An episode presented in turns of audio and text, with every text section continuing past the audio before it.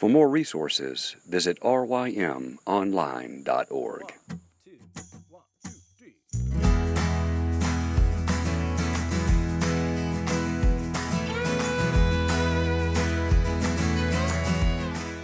The Local Youth Worker is a daily podcast that's centered on five questions each week.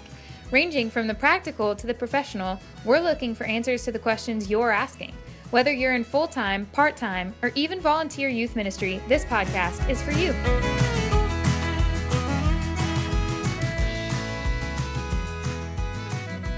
Hey, everybody, welcome back. Uh, we've been talking to Kristen Hatton all this week. Uh, we looked at encouraging truths yesterday. If you missed those, I'd encourage you to go back and just uh, think about uh, the gospel and communicating that in the home.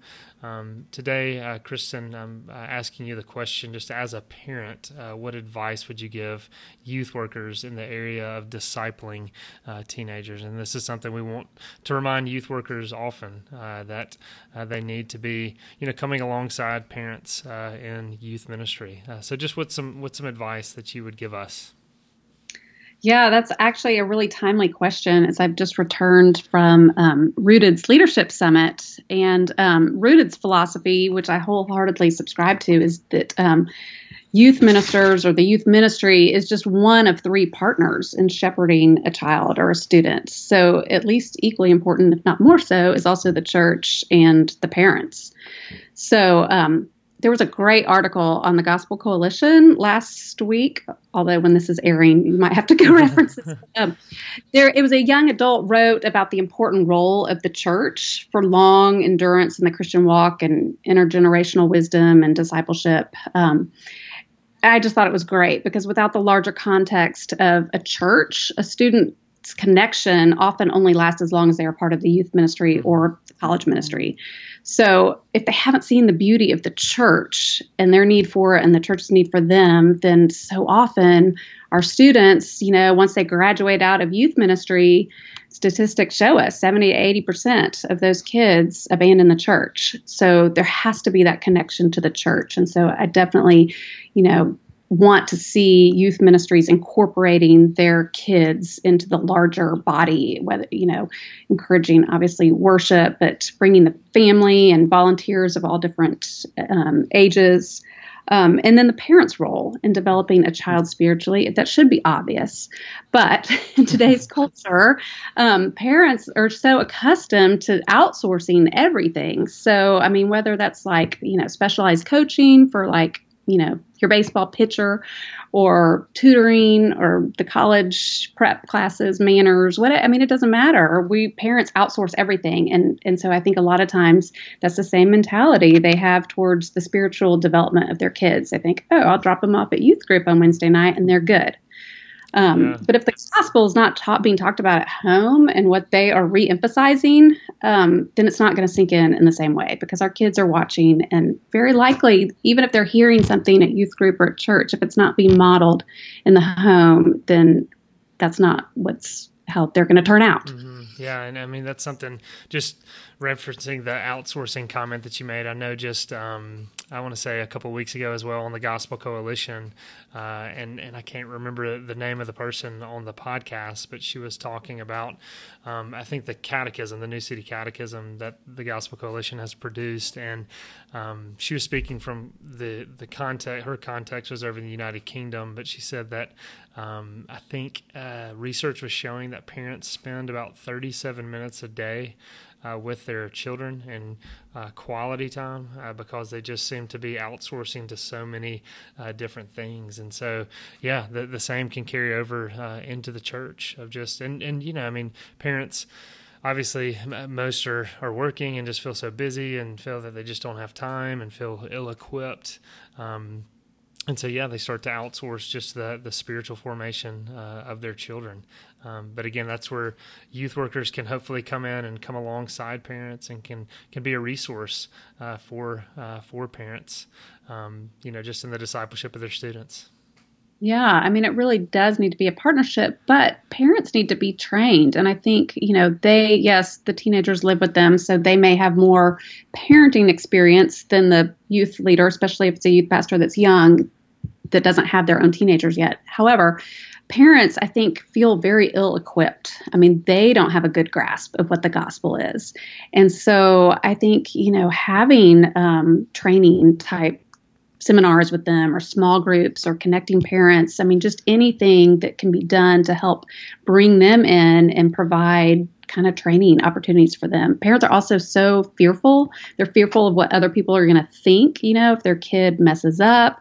They're, I mean, they don't know what to do, especially if it's their oldest child. So, I mean, they, I think they would appreciate, you know, extra help. Of course, they may be too busy to come get it, but um, that's a whole other aspect. But um, I mean, any any way that the youth pastor can help bring the parents alongside and as a part of the ministry and encourage family time. Because like you said i mean families don't spend a lot of time together. So sometimes i think the over programming even at church is is not a healthy thing for the family. Hmm, absolutely. And i mean that's something obviously we know um, there are extracurricular activities left and right, and there's so much that that can divide the family and pull them away. But we also need to, as the church, like you're saying, um, just um, take assessment of that as well and realize that we do uh, youth ministries can be guilty of just over programming and having multiple things during the week and i mean i know that's something speaking back to when i was on staff at a local church of just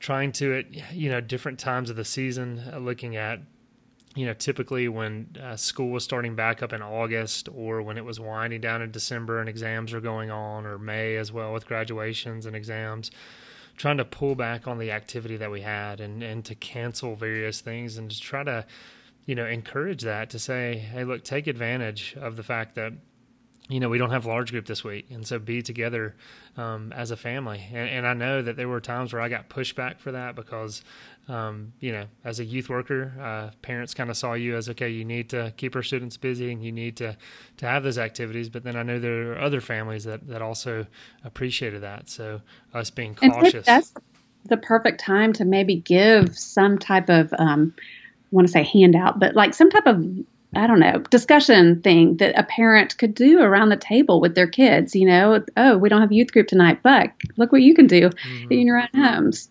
Yeah, um, yeah, I think I think that's an excellent idea and something you know, I think we've mentioned on this this podcast, but Timothy Paul Jones is a professor at Southern Baptist uh, Theological Seminary, and he had done some research and just said that parents often hear uh, that they are to be the primary disciples of their children, uh, but they feel that the church fails in giving them tools um, to do that. And so, just this conversation here, hopefully, is you know encouraging youth workers to think of okay, um, you know, if we cancel an event like we're talking about, c- could we put together, you know, an outline or a handout of a spe- specific topic to, you know, talk about um, over the dinner table or as we're, you know, driving them to soccer practice or whatever. But to, to think of, you know, practical just uh, tools that you can put in the hands of your parents uh, to help them in the the discipleship uh, process. Those could be very helpful things.